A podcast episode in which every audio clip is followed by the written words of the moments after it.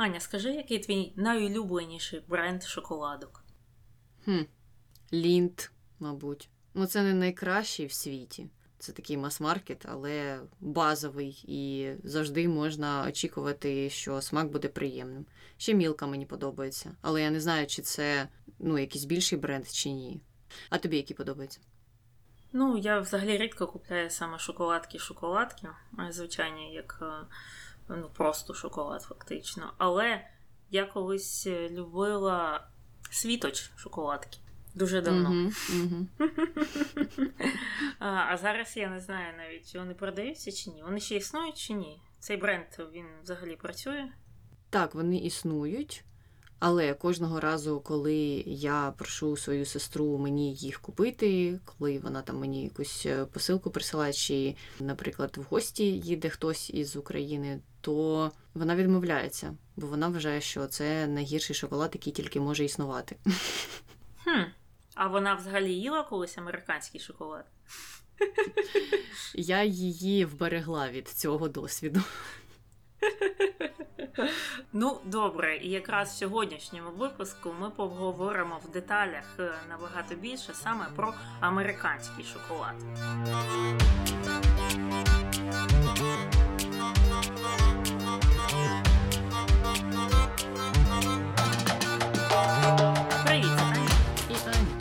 Ефірі подкаст «Не без гріха». Дискусії про відомих людей, їх досягнення та сумнівні вчинки. Сьогодні говоримо про Мілтона Херші.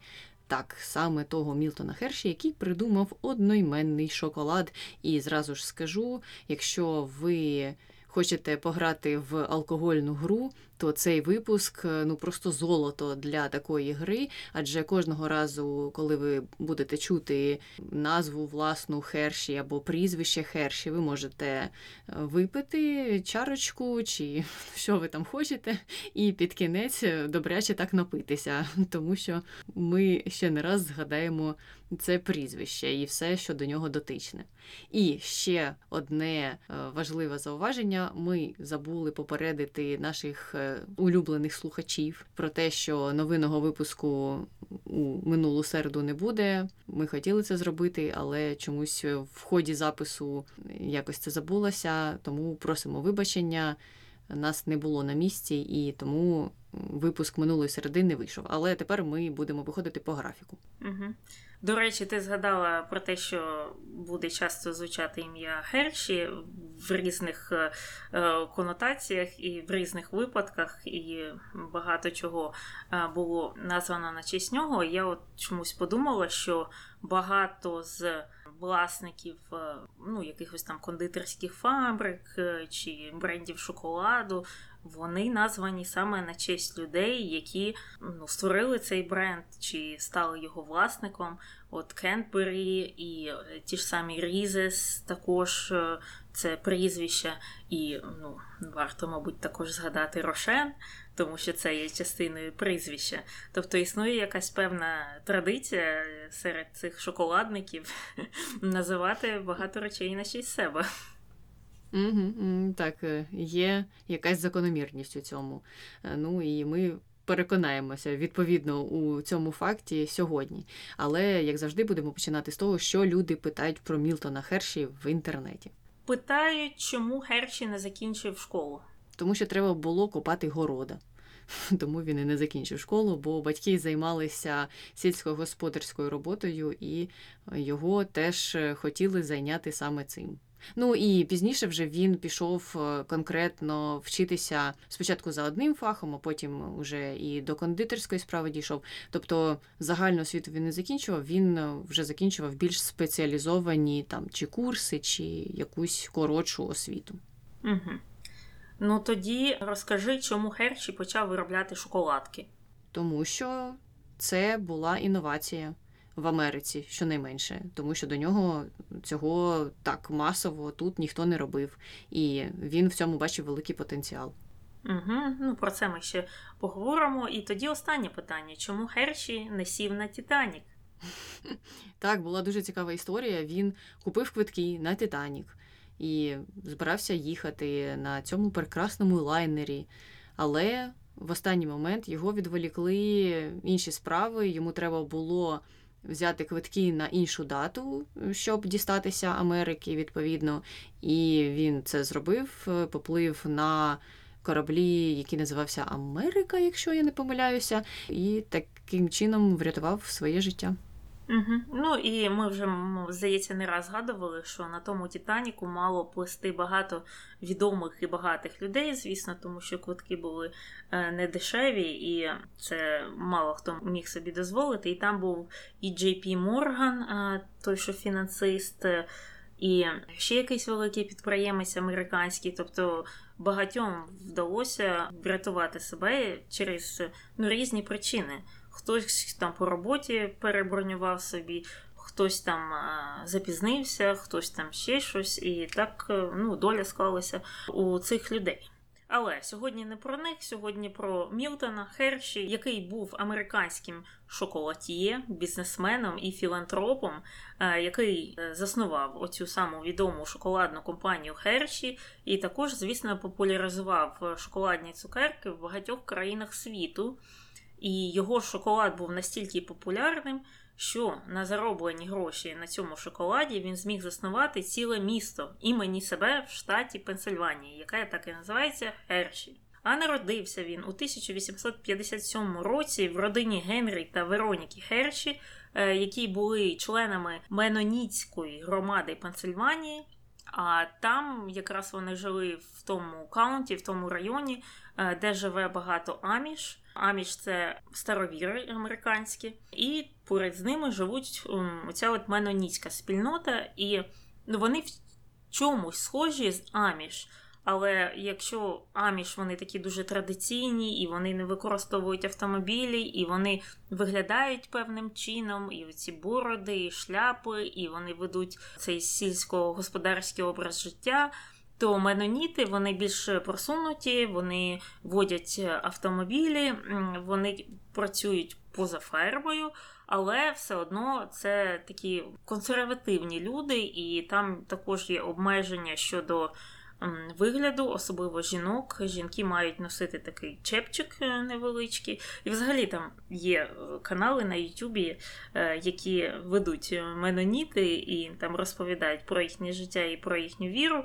І це досить цікаво, тому що ну, про Аміш таких каналів нема, тому що Аміш вони не використовують інтернет і всі ці технології, тому ну, від першого лиця не так часто можна почути. Звісно, є там документальні фільми, є історії тих людей які вийшли з цієї комуни, з цієї релігії, і так можна дізнатися. А так, щоб вони були блогерами, е, такого нема. А от е, блогери-меноніти є. І ну, це такий е, цікавий досвід.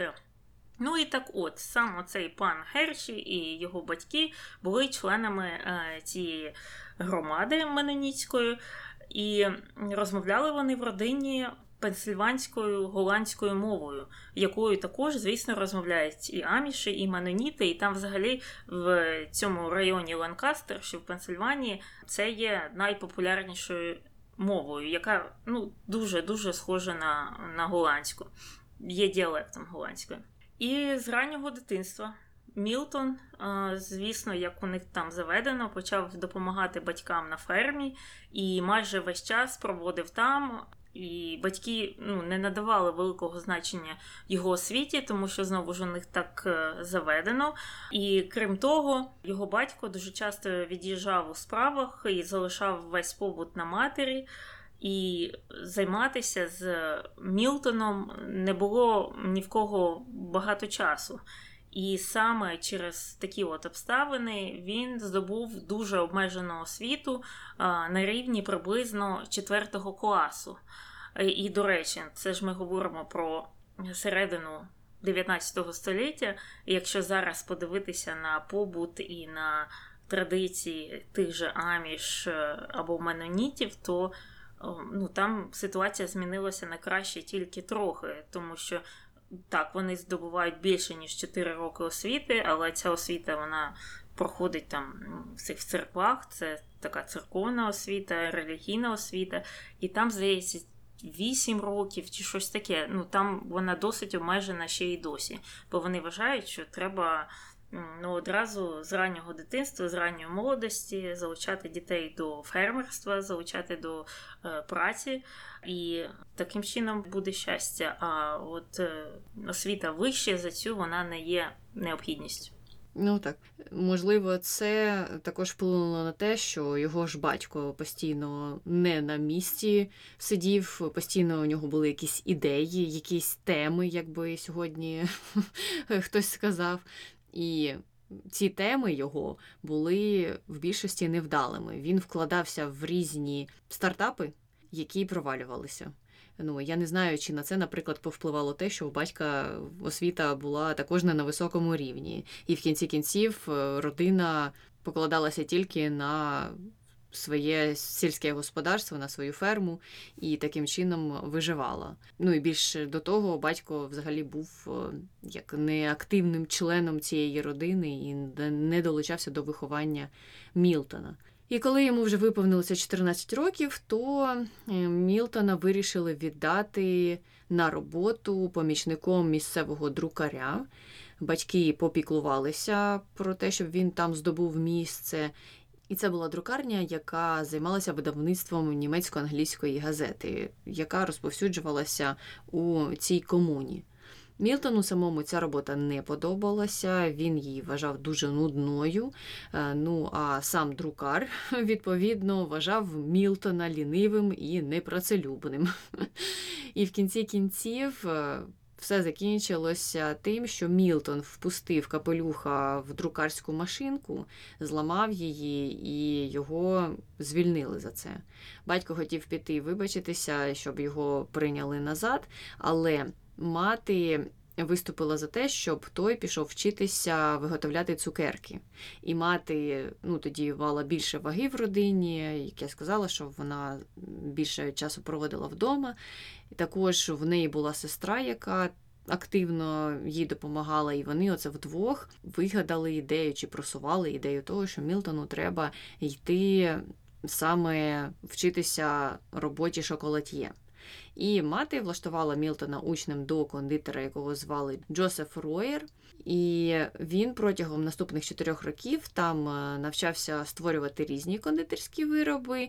А вже в середині 70-х років це 1870-х, він позичив 150 доларів у тітки і переїхав до Філадельфії, щоб там відкрити перший свій кондитерський бізнес, і це був невеличкий магазин з продажу цукерок. Але перший його кондитерський бізнес не був успішним. Це не була величезна компанія Херші. Пройшло кілька років, і той магазин не зміг принести великих прибутків. Тоді Мілтон вирішив, що це діло треба закрити, тому що воно взагалі йде в збиток, і вирішив поїхати в Денвер. Там він продовжив навчатися у місцевих кондитерів і фактично винайшов рецепт виготовлення карамелі, який потім він вдосконалював із свіжого молока саме.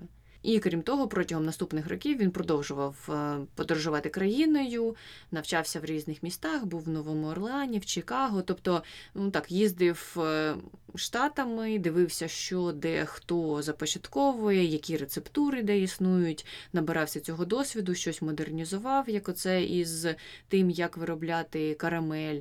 І таким чином він набував все більше і більше знань і вирішив що найкраще місце для нового свого стартапу е, це буде Нью-Йорк. Тому поїхав туди.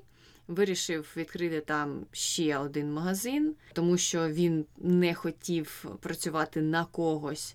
Але другий бізнес, хоча і спочатку був успішним, в цілому проіснував теж тільки кілька років, після чого його довелося закрити. Ну і тут варто зазначити, що усі ці стартапи, його, усі ці бізнес-ідеї фінансувала як не мати, то тітка. Тітка більше вірила в нього, ніж мати в перспективі, тому що у матері в певний момент вже закінчилися всі гроші. Вона не могла їх висилати постійно Мілтону на його ці стартап-ідеї і на його численні курси і різні навчання і подорожі країною. Тітка трошки довше його підтримувала, але в неї теж в певний момент терпець урвався, тому усі е, ідеї стартапів Мілтона не були реалізовані. І йому довелося у 1883 році повернутися до Ланкастера і вже просити грошей не у родини, а в банку, щоб відкрити свою компанію по виготовленню карамелі. І тут йому теж дуже пощастило, тому що він, коли прийшов в банк, то клерк в банку повірив його ідею і погодився видати гроші. Бо до цього в цю ідею карамельної компанії і в її успішність мало хто вірив, ну, включаючи його родичів власних. Але клерк зробив правильну ставку, і ця компанія стала успішною. Е, тому що для виготовлення своїх цукерок е, Мілтон Херші використовував ці ж всі інноваційні рецептури, які він сам модифікував. Тобто, це було е, також щось нестандартне, і ця карамель була трошки інша за структурою, ніж та типова карамель, до якої звикли люди. Ну, тобто, щось новеньке з'явилося на ринку, і в кінці кінців це допомогло його бізнесу розростатися.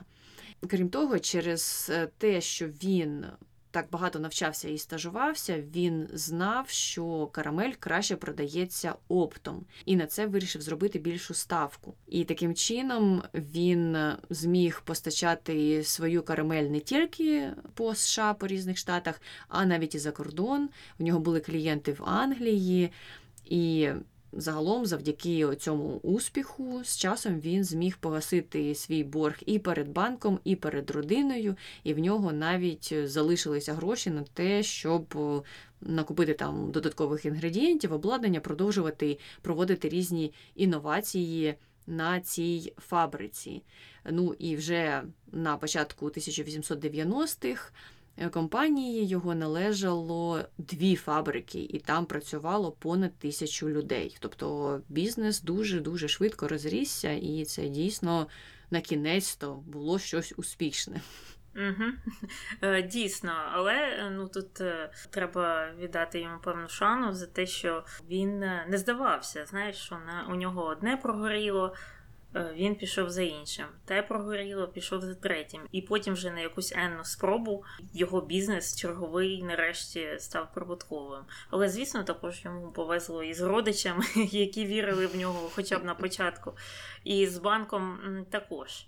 Але далі справи пішли цікавіші, тому що у 93-му році Херші поїхав відвідати всесвітню колумбійську виставку в Чикаго. І там він познайомився з мистецтвом виготовлення шоколаду. І цей процес його дуже сильно захопив. Ем, ну і там взагалі така була цікава виставка, тому що туди з'їхалися різні підприємці з галузі виробництва цукерок е, або якихось солодощів. І ця виставка надихнула багатьох з них, тому що там був і е, засновник Juicy Fruit, жувальний гумок, і інші відомі американські цукерки. Ну там майже половина брендів, які наразі існують в Америці, саме солодощів, вони відвідали цю виставку і там набралися якогось досвіду і якогось натхнення. Так що хороші не був одним тоді.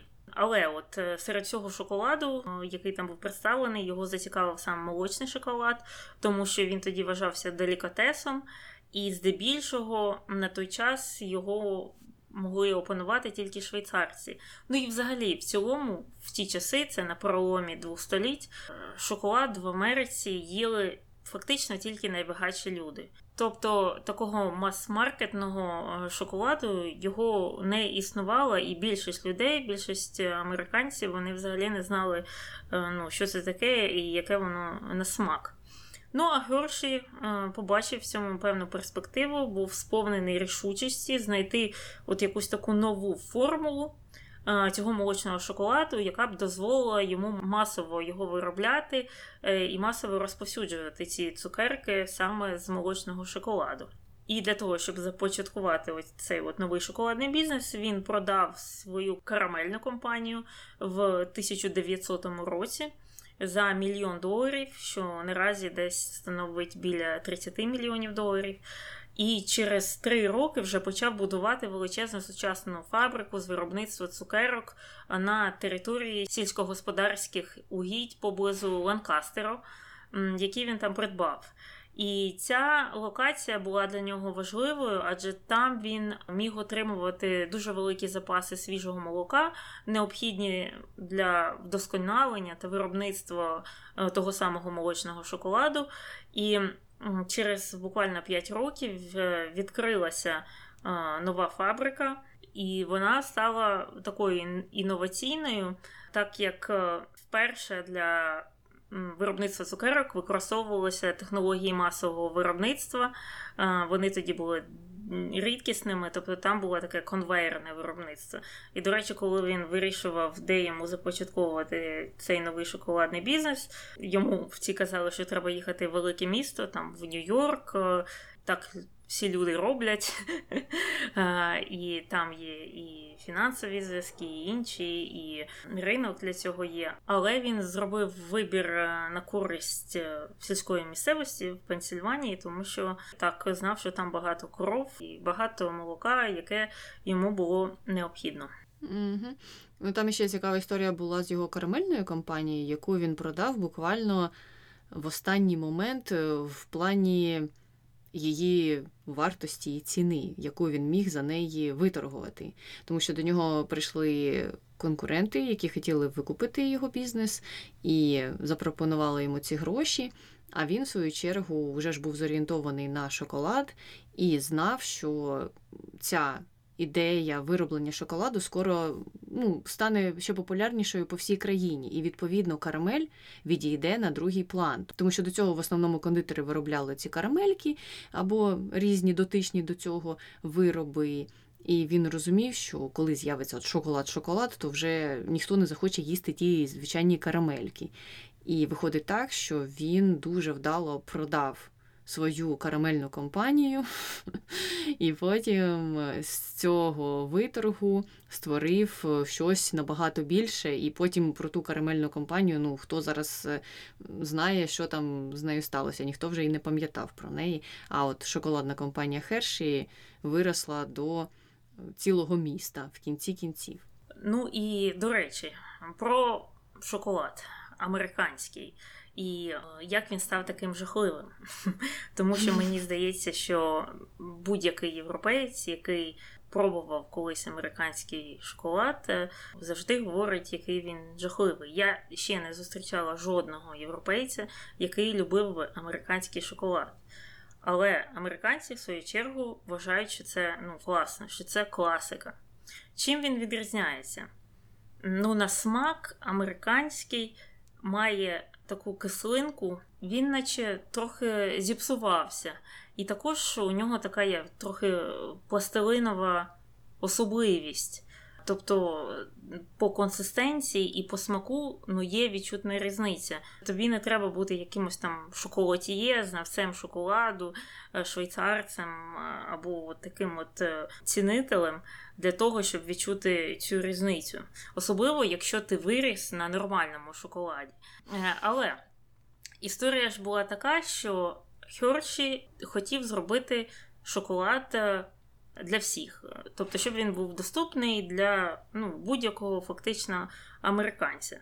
Але коли він грався з цими рецептами, йому вдалося достатньо знизити собівартість ціну виробництва цього шоколаду, порівнюючи там з Швейцарією або з європейськими брендами, він там щось експериментував. Але йому здавалося, що це все одно буде задорого для того, щоб кожна сім'я могла собі дозволити шоколадку. І він вирішив, що на чому можна зекономити, е, це на молоці. А проблема була в тому, що молоко ну, воно псується, воно скисає, і через це це ну, дорожче, якщо тобі постійно треба оце мати свіже молоко, щоб його доставляли, а краще було, якщо б це молоко можна там було зберігати протягом довгого часу. І вони там знову ж почали експериментувати з цим молоком. і дійшли до якогось процесу стабілізації цього молока шляхом додавання до нього якихось е, ну, хімікатів, так, і там вироблялася масляна кислота. І таким чином само молоко, воно наче ну, стабілізувалося, зберігало свіжий смак, але в той час набувало оцей от типовий кислий якийсь присмак. І за допомогою цього процесу компанії Hershey вдалося зберігати купу купу купу молока і використовувати в своїй шоколадки, і це дуже суттєво знизило собівартість е, їхнього виробництва. І так вийшло, що так як Hershey фактично був першим брендом шоколаду в Сполучених Штатах, для багатьох людей, для більшості людей, це все, що вони знають. Це той шоколад, який їли їхні батьки, їхні діди, бабусі і їх прабабусі, прадідусі. Тобто, це є стандартом е, для американців. Це шоколад з таким от кислим оцим от е, присмаком. І навіть коли вже з'явилися інші технології і з'явилися інші бренди шоколаду в Сполучених Штатах, там всередині ХХ століття і пізніше, вони почали додавати туди спеціальний якийсь ароматизатор в свої шоколадки для того, щоб мімікрувати смак шоколаду Херші, тому що це те, до чого звикли американці. Бо це те, що для них є шоколадом. Тобто це те, що вони очікують, коли купують шоколадку. Вони хочуть, щоб вона була отака кисла і протухша. І пластилінова. Ну так, це дуже цікава історія, і, мабуть, це типово для людей з різних територій, з різних регіонів звикати до певної їжі, до певних смаків, і потім ну, їм здається, що на інших територіях е, схожі якісь продукти смакують зовсім по-іншому.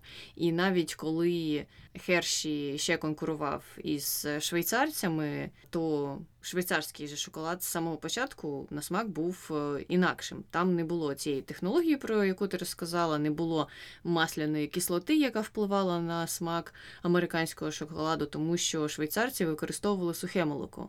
А сухе молоко було дорожчим.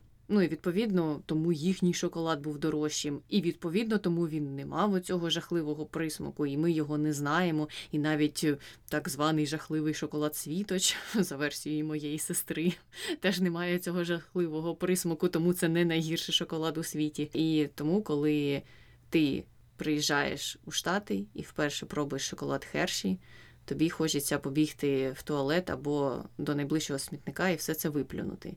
Він дійсно смакує жахливо. Але що цікаво, що у них є інші лінійки шоколаду, це симфонія, наприклад, які вже нормальні як на погляд європейця, ну або краще, ніж їх традиційний шоколад. Тобто, оці традиційні шоколадні плитки вони зберегли для своєї американської публіки, фанатів, які звикли до того стандартного смаку. Так, тому цікаво, що на цей продукт до сих пір є попит. Ну і це пояснюється тим, що ти вже розповідала. Люди просто з дитинства звикли до цього смаку, і вони не розуміють, що він жахливий. Для них жахливим є ну, європейський шоколад часто. Не для всіх. Є люди, які, коли пробують європейський шоколад, то у них наче очі розкриваються. А є такі, що кажуть, ні, фу, це жах, ось нам цей пластиліновий херші подобається набагато більше. Дуже цікавий феномен. Так. Але продовжуємо з шоколадками жахливими Херші. Е, цікавим є те, що от свої ці от батончики, які от якраз в майбутньому стали класичними продуктами його фабрики. Він почав їх розробляти ще до того, як відкрив оцей свій завод з виготовлення цукерок. Тобто він думав про це, як зробити найжахливіший шоколад в світі. І перший батончик Херші був виготовлений на 5 років раніше до того, як відкрили ту от велику фабрику. А вже відомі всім, мабуть, ці Hershey Kisses, такі маленькі цукерочки. Е, вони були розроблені у 1907 році. Це от вже після відкриття фабрики. Потім батончик Херші з миндалем був представлений вже в наступному році, у 1908-му. І кожен з цих е, продуктів е, став дуже популярним. Його фабрика розросталася як на дріжджах, е, і навколо нього було створено ціле місто, звісно ж, під назвою Херші. Там було все. Там будинки були для працівників, там були церкви, парки, школи, навіть е, створена своя там система тролейбусів імені Херші. Тобто е, повністю вся інфраструктура імені е, цієї фабрики і його власника. До речі, ми згадали про Кісес Херші, такі маленькі ці цукерочки. Вони мені на смак ще гірше, ніж шоколадки чомусь. Тобі так не здається? Здається, я їх ненавиджу. Я не люблю ні шоколад, ні кісис. Кісис мені здаються ще більш протухшими. Тобто uh-huh. таке враження, наче дійсно шоколад зіпсований. Якщо плитка ще, ну, може, десь ти її можеш з'їсти в поганий день, якщо нічого навколо немає, а тобі дуже хочеться чогось солоденького, і те я б не радила. То кісис Ну, це це взагалі я нікому нікому не раджу їх їсти. Купуйте симфонію. От симфонія від Херші, вона більш-менш е, нормальна, але все одно ну, не перший вибір. Не знаю, в чому цей секрет, але ж кісис дуже популярні. Вони є одним із найпопулярніших цукерок. Це ну, щось таке канонічне тут, в Америці, о Боже, Херші Кісис. І ми їх даруємо і на День Святого Валентина, і до Різдва є спеціальні також упаковки в зелено-червоних тонах, в зелено-червоних обгортках, і до інших свят. Тобто. В інших людей з цим проблем немає. Це це тільки в європейців, ну або, зокрема, в тебе, в мене, якщо говорити. Тому так, ми виступаємо тут е, критиками. Але якщо вам подобається, то на здоров'я. З'їжте всі, щоб мені менше дісталося. Ну і продовжуючи тему виробництва шоколадок, окрім того, що пан Херші виробляв шоколад для звичайних американців, е, він також займався забезпеченням військових США під час Другої світової війни. Його завод виготовляв спеціальні батончики. Їх було два типи. Один із них називався Ration D-Bars, а інший називався Tropical Chocolate Bars. І Tropical це не того, що там були якісь родзинки, чи ананаси, чи папая, чи ще щось. Це зовсім з інших причин. Зараз ми до цього дійдемо, але спершу про першу шоколадку, яка була виготовлена для американських військових в неї були дуже особливі вимоги саме з боку армії. От що армія замовила панові Херші. Е, цей батончик мав важити або 28, або 57 грамів. Тобто у двох форматах він вироблявся. Е, ще він повинен був не плавитися при температурі вище 90 градусів, а також мав мати дещо неприємний смак. Це таке було замовлення від армії. І чому вони хотіли, щоб у нього був ще більш неприємний смак, ніж в традиційних шоколадок Херші? Е, так це тому, що вони хотіли зекономити їм треба було, щоб солдати не їли багато шоколаду, щоб е, це було щось, що ти залишаєш на той випадок, коли тобі треба ну так досить швидко здобути велику кількість енергії, а не просто, бо ти хочеш поїсти одну шоколадку, другу шоколадку, третю шоколадку, бо тобі вона так подобається. Ну і Херші виконав це завдання. Він розробив оцей несмачний, жахливий батончик для американської армії. І американська армія була дуже задоволена цим несмачним батончиком. Він став настільки успішним, що Міністерство оборони вирішило замовити ще один батончик, оцей Tropical. І там єдина різниця між ними полягала в тому, що тропічний батончик. Був трохи кращий на смак. Вирішили, мабуть, е, не мучити військових. А називався він тропічним, тому що він не танув навіть в умовах тропічного клімату. Тобто це був такий бетончик для екстремальних умов. Я думаю, що армія у вигляді Міністерства оборони так вже подумала, подумала, що військові і так в умовах е, такого жорсткого клімату, то чого їм ще поганий шоколад підсовувати? Давайте вже трохи кращим його на смак зробимо, щоб вони хоч десь знаходили собі радість у цьому дні, і в цьому ненормованому графіку, і у тій їжі, яку вони споживають. І в кінці кінців так був е, вигаданий оцей другий тропічний батончик. І за підрахунками, між 40 і 45 роками було вироблено понад 3 мільярди батончиків, які були роздані солдатам по всьому світу, не тільки американським військовим, їх ну потім постачали і іншим союзникам, які, мабуть, плювалися і не їли цей шоколад. Але якщо дивитися на саме виробництво, то, наприклад, у 39-му році завод Херші міг виробити приблизно 100 тисяч батончиків на день. А вже до кінця Другої світової війни вони виробляли батончики зі швидкістю 24 мільйони на тиждень. Ну, так е, швидко розрослося виробництво завдяки замовленню від Міністерства оборони. І в кінці кінців за свою службу під час Другої світової війни компанія Херші отримала багато нагород від армії і флоту за ці внески. І, до речі, ще невелика одна деталь е, пов'язана з заводами Херші. Вони виробляли деталі для танків і різних інших машин, техніки важкої під час війни. Тобто не тільки постачанням шоколаду займалася ця фабрика. Угу. Так, це е, цікава історія. Але не тільки одними шоколадками жив Херші, він паралельно також е, займався філантропією, і найпершим його благодійним актом стало заснування школи технікуму Херші, звісно так і називається Milton Hershey School. Е, він це зробив е, вже у 1909 році, тобто буквально пару років після заснування своєї цієї знаменитої шоколадної компанії. І спочатку це був навчальний заклад для хлопчиків-сиріт білого кольору. Але пізніше туди стали приймати і дівчат, і людей різного расового походження. А вже у 18-му році Герші передав більшу частину своїх грошей в траст Герші, е, який фінансує цю школу. Там взагалі така була.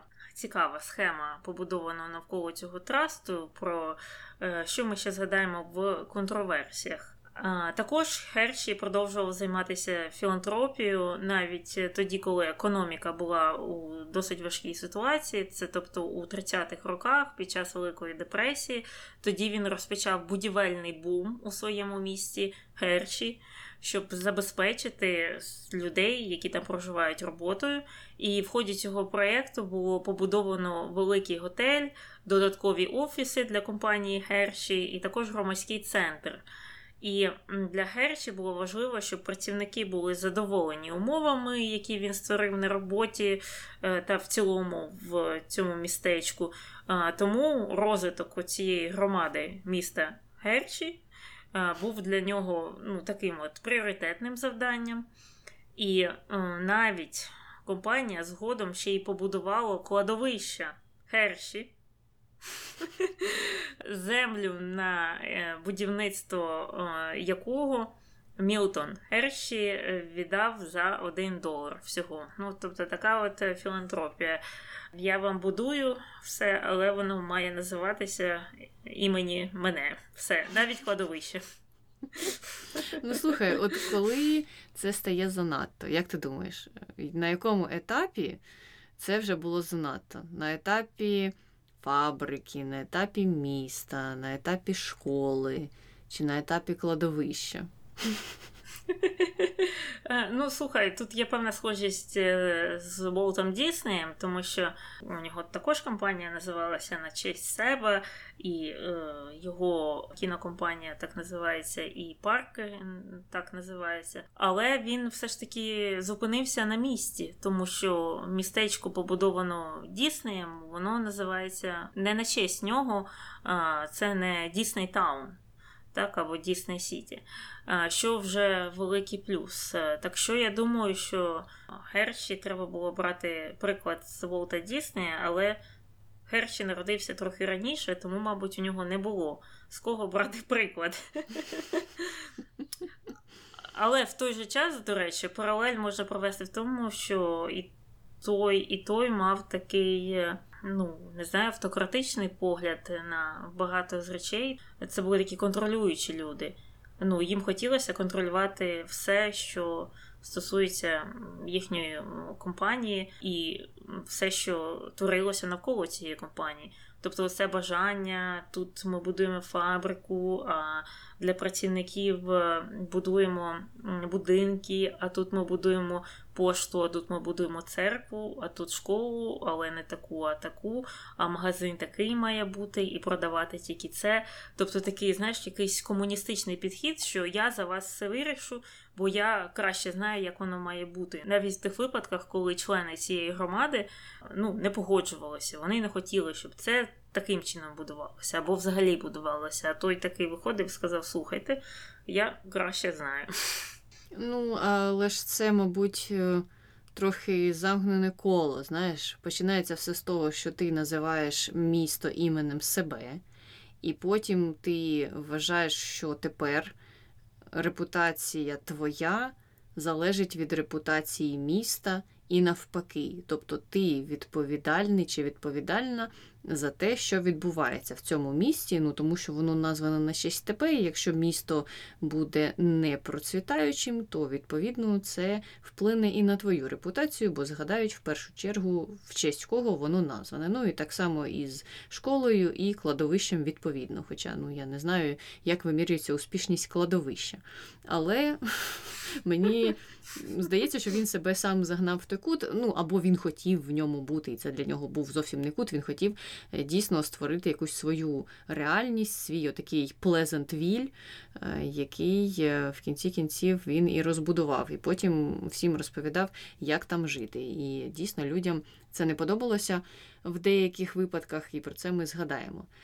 Але на тому, що на честь Херші було назване кладовище, справи не закінчилися. У 35-му році, це вже 1935-му, Херші заснував приватний благодійний фонд імені себе ж, звичайно, і він надає освітні, культурні різні гранти жителям міста Херші, а також забезпечує фінансування е, різних установ, музеїв. Е, там ще є сад Херші, театр Херші, архів громади Херші. Ну, коротше кажучи, все, що пов'язане з його іменем, там може профінансуватися. А уже в 60-х роках, після його смерті, був заснований медичний центр штату Пенсильванія імені Мілтона Херші. І 50 мільйонів доларів на створення і роботу цього центру було виділено фондом Херші з однією маленькою умовою, що лікарня буде побудована де в місті Херші. Ну, Тому що хто фінансує, той і замовляє концерт, і бал, і все на світі. Ну а щодо самого Херші, то, звичайно ж, він не дочекався, коли ця лікарня буде побудована. Він помер набагато раніше, ще в 45-му році, але прожив він довге життя. Йому було 88 років, і поховали його поруч з дружиною у рідному місті Керші, на тому ж кладовищі. А дружина його померла раніше за нього. І тут якраз можна перейти до особистого, трошки відкотимося назад. Е, вони одружилися у кінці 19 століття. Дружину Мілена Херші звали Кетрін Елізабет Суїні. У них не було дітей, і, до речі, цим якраз пояснюється те, що вони так активно займалися благодійною роботою, особливо його дружина е, до цього була ну так е, дуже енергійно залучена, і її цікавили питання дитячої освіти і дітей в цілому. Але у 1915 році вона померла від невідомої хвороби. Там є багато спекуляцій щодо того, що це було. Багато хто із біографів, із дослідників вважає, що це міг бути сифіліс. І, до речі, що сам Мілтон Херші міг її цим заразити, тому що в нього там на стороні були зв'язки. Які, ну так, щоб сильно офіційно то не підтверджені, але різні біографи і дослідники вказують на те, що ну, це не був 100% е, вірний шлюб. Але коли Херші відкрив це ж кладовище імені себе, то прах його дружини був перенесений туди, ну і в кінці кінців його поховали поруч з нею. Так, таке життя, і ми переходимо до контроверсії, і перше буде пов'язане з такими історичними умовами праці на його фабриках. На початку існування його цієї шоколадної компанії, в перші три десятиліття, у компанії Херші був дуже класний імідж, особливо враховуючи е, ті часи. І самого Мілтона Герші вважали таким дуже доброзичливим роботодавцем, який надавав працівникам і різні пільги, і пенсійні плани, і там побутові зручності ще до того, як це було нормою, ще до того, як це було модно. І тому, в принципі, люди були раді там і жити і працювати. Але багато що змінилося з приходом тієї самої великої депресії, бо е, в ті часи якраз е, працівникам Херші, які до цього працювали 60 годин на тиждень, е, скоротили їм цей робочий тиждень до 40-годинного. І здавалося б, що б тут поганого. Але справа в тому, що ці працівники отримували зарплату погодинну. Тобто, якщо їм зменшують роботу на 20 годин, відповідно вони е, отримують менше грошей і їм важче на ці гроші прожити. Особливо під час е, цієї великої депресії це було дуже важко. І також е, якраз е, на початку 30-х років, коли е, Герчі витратив десятки мільйонів доларів на розбудову міста Герчі, про що ми от тільки що згадували, в той же час він скоротив ще й робочий день своїх працівників і також припинив виплати щорічних премій. Хоча за ці 6 років Великої депресії з 30 по 36 рік е, корпорація Херші заробила понад 37 мільйонів доларів прибутку після сплати податків. Тобто, це не те, що вони там були в мінусі, що вони банкрутіли, що ну, якісь там у них були фінансові проблеми. Ні, вони залишалися дуже прибутковою компанією, але Мілтон вирішив, що треба е, якось е, зекономити на своїх працівниках. І, звісно ж, це викликало певне незадоволення. Е, серед тих людей, яких він наймав. І до того ж, уже в ті часи люди, які проживали в містечку імені Герчі, почали обурюватися оцим от патерналістським ставленням компанії до всього, що відбувається в цьому містечку. Тому що. Як ми от буквально тільки що говорили, Мілтон вважав, що він краще знає за всіх, як має діяти це місто, як воно має розвиватися, що де будувати, що де не будувати. Там вони хотіли створити навіть якийсь магазин е, з їжею. І щоб він працював там тільки якимось певним чином і продавав тільки певну продукцію, тобто таке регуляторство зверху. І це викликало певну хвилю обурення також від е, жителів е, цього міста. І Мілтон все ж таки закрив цей план. Е, тобто відмовився від побудови цього магазину, але в інших випадках він ну, йшов наперекір і робив, що він там хотів. І ну, для певної категорії людей, які такі мають патерналістські погляди, комуністичні, так, де держава чи хтось там дядько має все порішати, а я тут буду так жити, мені легше, коли от все за мене хтось вирішує. А багато людей ну, вважають, що це неправильний підхід, і це ну, зменшує їхні свободи е, в певному плані. Ну і вже під кінець 30-х років почали закручуватися оці усі профсоюзні робітничі рухи, і існувала така організація Конгрес профсоюзів. І от вони приїхали е, в Пальміру. А це містечко, яке е, знаходиться поряд з містом Герші. І там вони е, провели таємну зустріч, зустрілися з працівниками Герші, створили там свій власний осередок цієї проспілки працівників шоколадної промисловості, і така є. І побачили, як до цього осередку почали приєднуватися ну, немало людей. Сотні працівників доєдналися до цього профсоюзу. І тоді ж е, організатори цієї проспілки вирішили звернутися до компанії Херші з проханням про переговори. І, в принципі, тоді на той момент Херші пішла їм на зустріч. Е, вони пообіцяли їм підвищити заробітну плату до 60 центів на годину для чоловіків і 45 центів на годину для жінок. Ну тобто була різниця в оплаті жінок і чоловіків, що було в принципі стандартом по всіх підприємствах. Це не тільки компанія Герчі. Але після оцих от перемовин з проспілками. Херші пішов на крок, який не сподобався цій проспілці, тому що вони почали там скорочувати деяких людей. І проспілка наїхала на нього, а він у відповідь сказав, що це ну, були сезонні скорочення, і це взагалі планувалося ще до наших домовленостей. А представники проспілки вважали, що Херчі компанія порушила обіцянку от гарантувати зайнятість е, оцим от е, членам е, їхньої шоколадної проспілки. Коротше, таким чином зав'язався оцей от конфлікт між робітничим рухом і представниками компанії. І в 37-му році президент цієї профспілки вийшов в центр цього шоколадного якогось цеху, став махати червоною хустинкою, і це стало сигналом про початок страйку.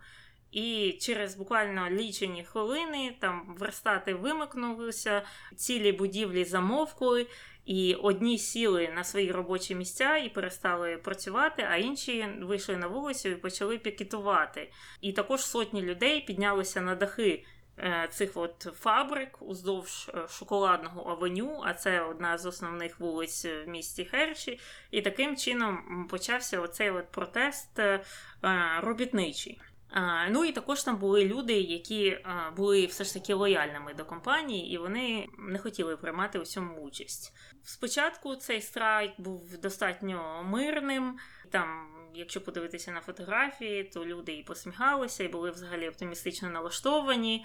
І страйкарі говорили, що це е, ненадовго, що взагалі ми всі одна сім'я, і це маленька сварка, і ми це зараз все владнаємо. Але тоді вже керманичем Херші став не сам Мілтон Херші, а інший чоловік, менеджер головний. А він був е, набагато більш рішуче налаштований проти будь-яких там робітничих рухів, профспілкових рухів, ніж сам Мілтон. І він не хотів іти ні на яку зустріч. Але в чому був плюс Херші? Що у них, е, окрім незадоволених людей, було багато людей, які їх підтримували. І серед цих людей були працівники молочної промисловості, тому що доярки і фермери, які займалися молочним виробництвом, вони ж продавали своє молоко е, на фабрику. А коли фабрика не працювала, це значить, що вони не заробляли гроші. І таким чином у них була от підтримка молочників. Хоча там профспілки намагалися з ними домовитися, сказати, що ми там е, це все порішаємо, але е, тим не менше молочники все одно стали на сторону Херчі. Ну і закінчилася вся ця історія тим, що там почалося насильство, і не зрозуміло як. Там, наче мирно-мирно все йшло, а потім звідки взялись люди з бейсбольними битами, з ножами, з чим завгодно, і одні пішли на інших страйкарі на тих, хто продовжував працювати, і навпаки. Там комусь зуби вибили, комусь голову пробили. Ну, коротше, така ситуація була достатньо погана. І чим ця історія закінчилася? Що менеджмент Херчі пішов на певні е, поступки на підвищення заробітної плати, але от всі ті інші речі, як скорочення бонусів або скорочення робочого тижня, вони залишилися в дії. Але от така от ситуація ну, говорить про те, що не таким вже ідеалістичним було життя в цьому псевдоідеалістичному містечку Герші. Угу. Там е, дійсно ці останні дні страйку були досить заплутаними і мало що зрозуміло, навіть коли читаєш е, якісь спогади або хроніки. І дехто також критикує самих страйкарів за те, що в них була не дуже сильна позиція. І, ну, як ти сказала, спочатку все е, так повільно просувалося, вони мирний страйк влаштували і просто вичікували. А критики вважають, що якби в них була сильніша позиція і більш категорична, то можливо вони б швидше досягнули своєї мети. Ну тут важко сказати, тому що тоді страйковий рух і профспілковий рух тільки зароджувався, і мені здається, що очевидно, що люди не знали якихось методів, які знають сучасні члени профспілок, те, як вести переговори чи на що можна натиснути. Тому зрозуміло, що були певні помилки з їхньої сторони. Тому я до того веду, що критика ось така сувора не має бути стосовно цих членів профспілок, тим паче, що потім ще їх побили за це все. Але переходимо із минулого в сучасні дні. І поговоримо вже про сучасні умови праці на фабриці Херші. Як і багато американських компаній, компанія Херші практикує найм на роботу сезонних працівників з іноземних країн, тому що так можна зекономити багато грошей. Ну і в тому числі туди, не знаю, як зараз, але протягом певного часу їхали студенти за програмою Work and Travel, і серед них було багато студентів з України, які приїжджали за цією програмою культурного обміну. Ну і от влітку 2011 року в пакувальному цеху компанії Херші почався протест цих сезонних працівників вимогами покращити умови праці. І що їх не влаштовувало? Вони, по-перше, скаржилися на дуже довгі робочі зміни, на важкі умови праці, на низьку оплату, на відсутність культурного обміну і подорожі. Хоча ну тут у мене є трохи критики е, стосовно цього питання, але це загалом були е, їхні скарги і їхні вимоги до компанії щодо того, що треба змінити. І те, що студентів найбільше турбувало, наприклад, е, це були різні вирахування грошей з їхніх пейчеків. Такі автоматичні відрахування, наприклад, за проживання, за перевезення і там за інші різні речі. І в кінці кінців у них дуже мало залишалося грошей після усіх цих відрахувань. Вони і так заробляли майже мінімальну або мінімальну заробітну плату, це приблизно від 7 доларів 25 центів на годину починалася ця зарплата. І після всіх е, оцих відрахунків у них залишалося ну, буквально там сотня доларів на тиждень заробітку чистого. І цього було зрозуміло недостатньо, це було не те, що їм обіцяли. В кінці кінців федеральні органи розпочали розслідування, але це розслідування ні до чого не призвело. І спонсорські організації, які відповідають за цю програму обміну, е, почали звинувачувати профсоюзи у свою чергу, які, на їхню думку, підштовхнули студентів до цих протестів. Ну і зрозуміло, чому це сталося, чому спонсорські організації так вчинили, і зрозуміло, чому там від компанії Херші могла бути негативна реакція, тому що вони на цьому зав'язані, вони заробляють на цьому гроші, на цій дешевій праці. Тобто компанія заробляє гроші на тому, що вона наймає цих дешевих працівників. Спонсорські організації заробляють гроші на контрактах за працівників, яких вони постачають компанії відповідно. Тобто всі ці студенти, які їдуть по work and travel, які звертаються до спонсорських компаній або до посередницьких будь-яких компаній, які надають їм контракти. Ну, вони відповідно є е, такими цінними елементами для цих компаній, на яких вони заробляють гроші. Е, щодо взагалі цієї ситуації, ну як я на неї дивлюся, адже у нас і у мене в Тані є досвід е, і роботи тут, і досвід спілкування з студентами, які приїжджали по цих програмах е, Work and Travel та інших, відповідно до тієї країни, звідки вони їхали. Це не щось унікальне це не щось нове. Такий досвід є у більшості, мабуть, студентів, які приїжджають по схожих програмах в Америку. Те, що відраховуються гроші за проживання, це одна із стандартних практик. Ти можеш знайти собі житло, якщо ти хочеш зекономити, так це все тобі не забороняють. Але багато хто не може, або ну, з якихось інших причин е, не знає, там, наприклад, де що і як знайти. І він залишається там, де його селять е, відповідно роботодавці. Ну а роботодавці знімають плату за житло відповідно. І часто так це є е, досить. Велика порція від твоєї оплати. Ну і за перевезення також вони гроші можуть відповідно знімати, якщо ти там собі не знайшов перевізника сам або якийсь велосипед не накалядував десь. Тому це все так неприємно, і про це все люди не знають, коли вони сюди приїжджають. І це, звичайно ж, е, негативно впливає на їх загальний досвід. І добре було б, якби оці компанії посередницькі організовували якісь тренінги, де тобі розповідають про такі речі, щоб ти знала чи знав, що очікувати від цієї подорожі. Але щонайменш на той час, коли багато людей з України, багато студентів сюди їхало, це десь 2007 не знаю, 13 мабуть, це був такий пік. Мало хто про це говорив. Щодо культурного обміну і подорожей, Е, то я не знаю, чому студенти думали, що саме роботодавець має це їм забезпечувати. Мені здається, це вже більш їхня відповідальність. І в умовах цієї програми Work and Travel порція travel не забезпечується ніким, окрім тебе самого. Тому тут, мені здається, це трошки нереалістична вимога вже була. Але так, я погоджуюся, що загалом ця програма недосконала, і вона має багато підводних каменів, про які студенти дізнаються, вже потрапивши на місця. Угу. Ну, у мене також було суперечливе ставлення до цієї контроверсії через знову ж власний досвід і досвід багатьох багатьох людей, які пройшли через е, цю програму. Е, з однієї сторони, критика спонсорів і деяких підприємців, які наймають сезонних е, працівників, є е, достатньо справедливою. І якщо ми говоримо про кейс саме фабрики Херші, то там ну, вони брали молодих ну, дівчат там по 18 років, 19 років, студенток. Е, там описали, вони важать по 100 е, фунтів, так? а їх е, змушували таскати коробки, які важать 60 фунтів.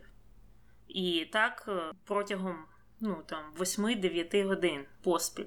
Вони жалілися, показували свої синяки, показували, що вони там Е, помирають на тій роботі майже, і що це ну, дуже дуже важка праця, до якої ну, ці люди не були підготовлені, вони на щось інше розраховували. Чи їм щось інше обіцяли ті от посередники, які ну, продавали їм цю послугу, які допомагали їм поїхати по цій програмі в Сполучені Штати. З іншої сторони, є знову ж цей елемент якихось хибних очікувань і елемент е, взагалі не готовності людей, от студентів такого віку до роботи, до дуже тяжкої праці.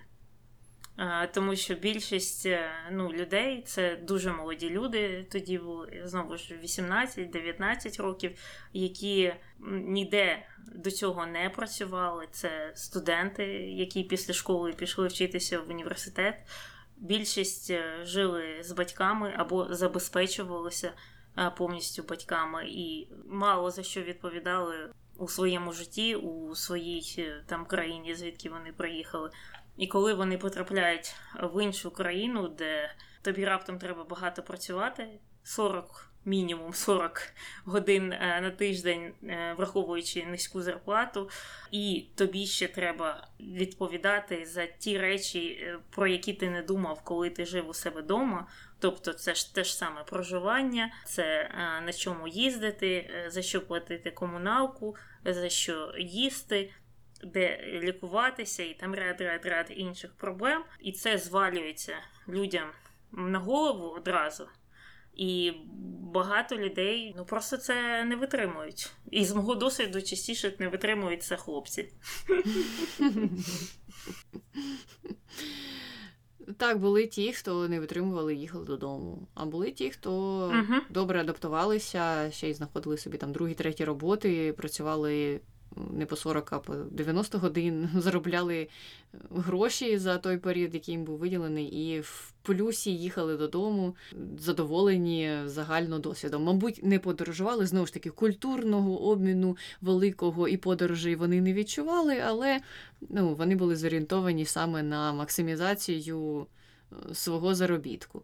Є різні різні досвіди, але мені здається, що найбільшу критику тут заслуговують дійсно посередники.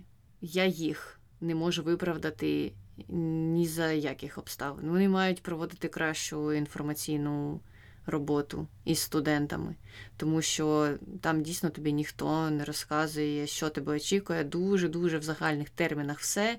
І багато що звучить легше, ніж воно буде насправді. Я думаю, що якби вони розповідали все, як воно є, якби там було можливо більше людей, які вже через це пройшли, ділилися своїм досвідом і організовували якісь там тренінги чи ще щось е, для. Інших перспективних студентів, які хочуть поїхати за цією програмою США, то я не думаю, що відпало би число охочих. Просто люди знали би, ну, на що вони йдуть. І було б менше тих, хто розчаровувався в кінці кінців у цій програмі. А так виходить, е, не знаю, 50 на 50, чи який там відсоток тих, хто розчарувався, і тих, хто ні. Але з цим закінчили. Йдемо до наступної контроверсії. Вона пов'язана з використанням дитячої праці вже не безпосередньо на фабриці Херші, а е, в тих компаніях, з якими Херші співпрацює або співпрацювала в минулому. Щонайменш, це компанії, які збирають какао-боби, і вони розташовані в основному в південних країнах. Е, спочатку Херші заперечували, що е, вони мали контакти з тими компаніями, які залучають для збору какао-бобів дітей, і що ці діти працюють в жахливих умовах. Але потім все ж вони визнали це і пообіцяли, що будуть працювати над е, тим, щоб налагодити зв'язки із компаніями, які дотримуються нормальних умов праці для дорослих людей, не наймають дітей. Ну тут е, треба слідкувати. Я так скажу за цими величезними компаніями. Вони дуже часто обіцяють, коли їх викривають у таких діях, але потім все одно не дотримуються свого слова, і треба перевіряти, тому що вже ну, не раз були такі історії в новинах, і Херші і тут не є унікальною компанією в цьому питанні. Багато величезних корпорацій критикують за те, що вони пов'язані із іншими компаніями, які є неетичними у плані того, які умови праці організовані на місцях. Так, Херші тут е, також підмочили свою репутацію. Угу. Ну, це стосується, мабуть, всіх цих великих компаній, не тільки е, в галузі е, виробництва там продуктів харчування, якщо подивитися на великі компанії, які виробляють одяг, то там у кожної з них є подібні проблеми саме з залученням дитячої праці. Але ми рухаємося до четвертої контроверсії. Вона стосується школи, яку заснував е, Херчі та його дружина.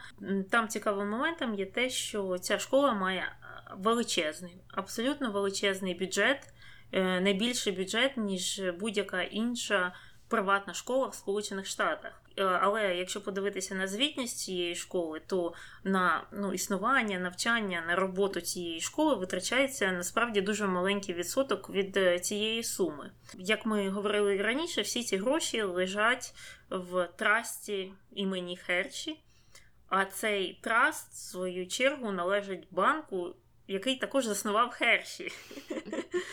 І е, на той банк е, Мілтон Герші та його наступники мали і мають великий вплив, і також мають змогу визначати там членів наглядової ради. І виходить так, що це такий певний замкнутий круг, тому що наглядова рада вона не є незалежною. Тобто це не якісь зовнішніх людей покликали спостерігати за діяльністю цієї школи і взагалі за діяльністю цим трастом. Тобто туди, в цю наглядову раду.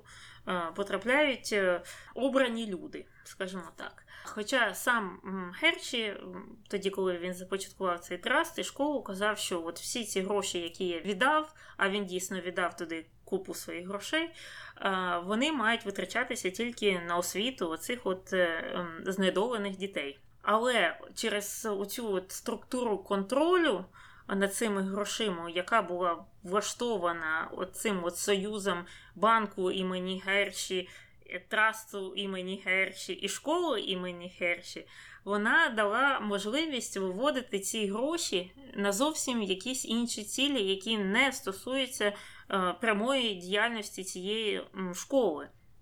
І, наприклад, багато грошей насправді витрачається на бонуси членам цієї наглядової ради, яка знову ж складається з якихось там обраних людей, які туди не просто так е, потрапляють. І Деякі з цих е, е, членів наглядової ради отримували і отримують по півмільйона доларів на рік за членство в цій раді.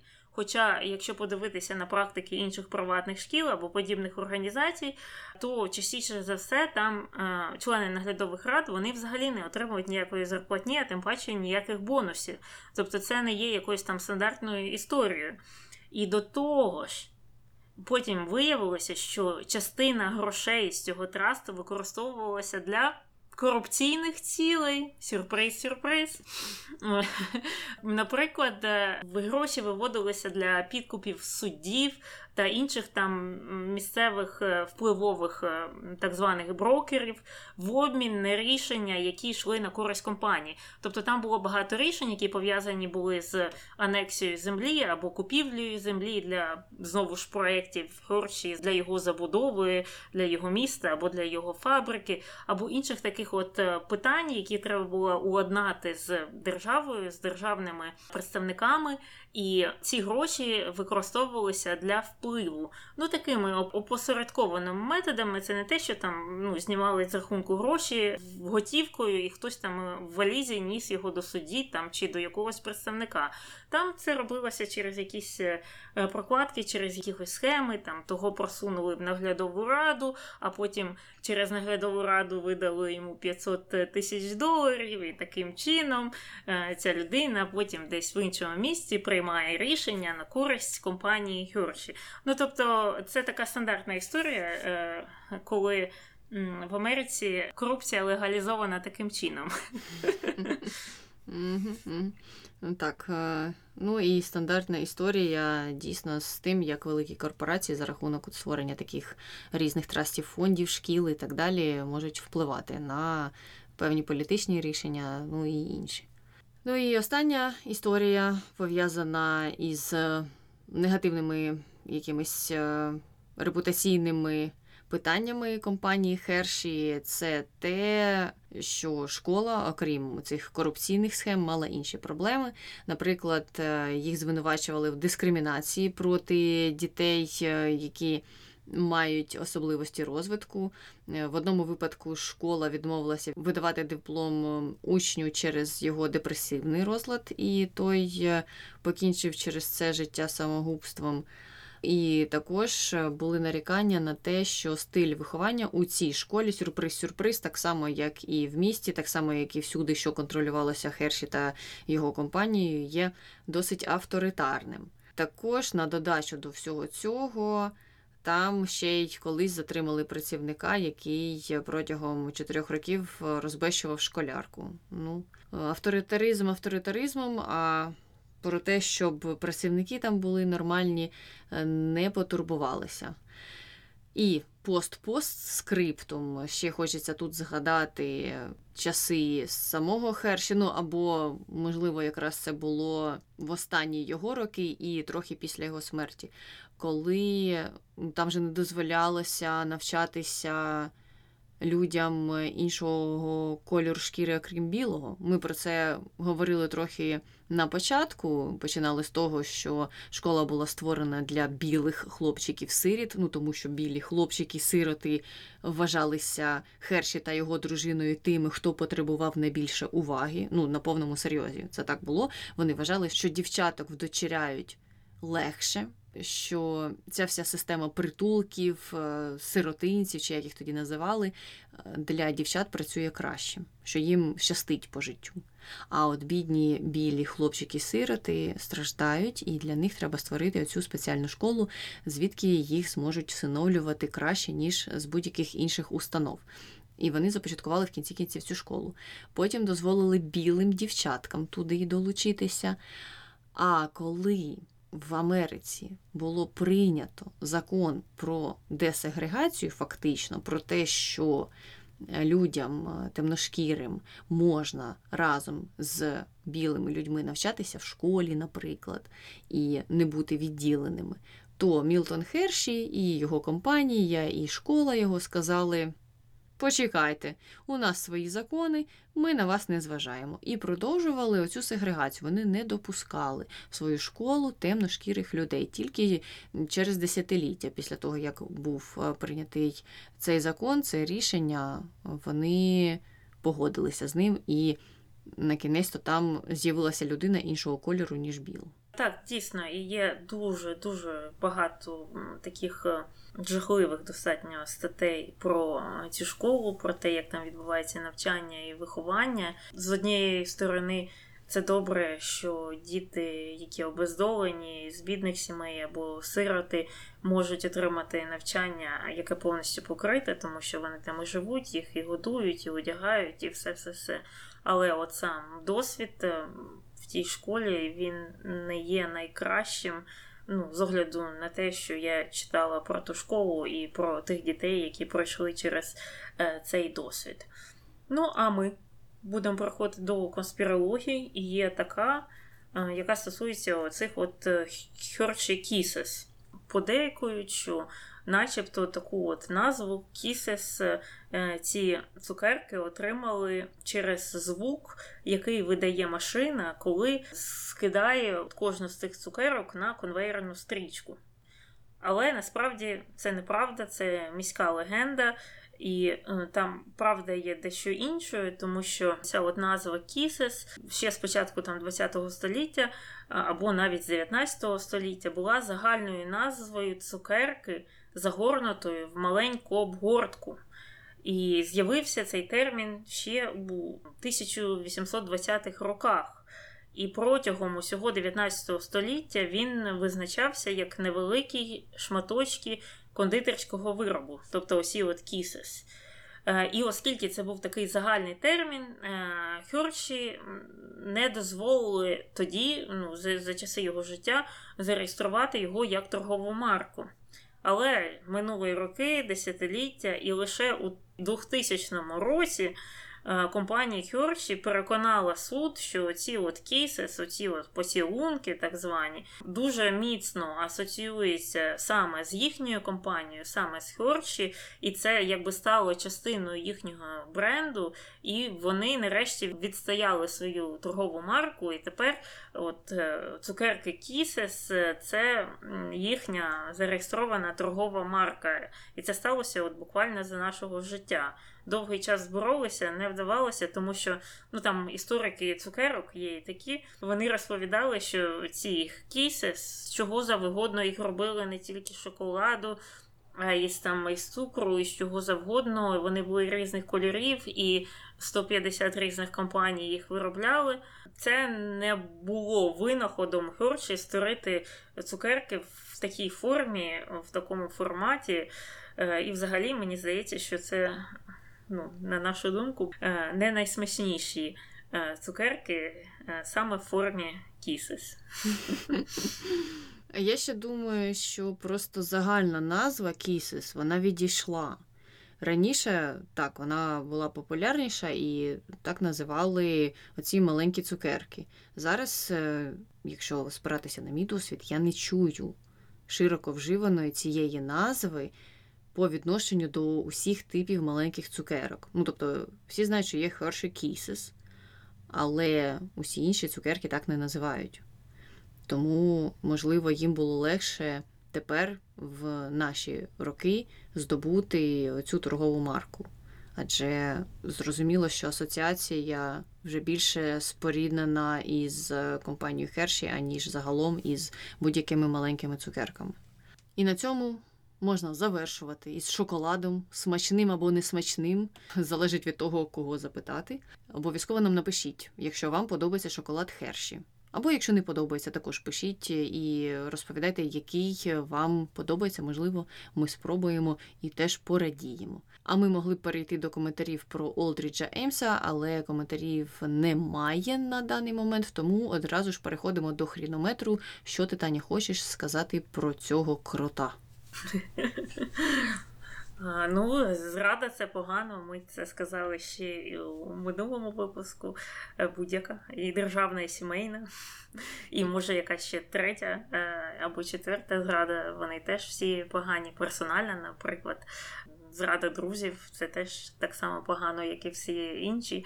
Е, тому тут оцінка не може бути е, позитивною. Але, звісно, з огляду на те, що у світі є такі персони, як Гітлер, то мені здається, е, що Олдридж Еймс він трохи не дотягує до того рівня. Хоча, звісно, його внесок в послаблення там американського потенціалу в холодній війні. А ми, ну, мабуть, дивимося на це все ж таки з їхньої сторони, бо зрада була саме їхньої е, країни, і для них це була велика втрата е, як інформації, так і людей, які надавали цю інформацію. І взагалі, ну, історія.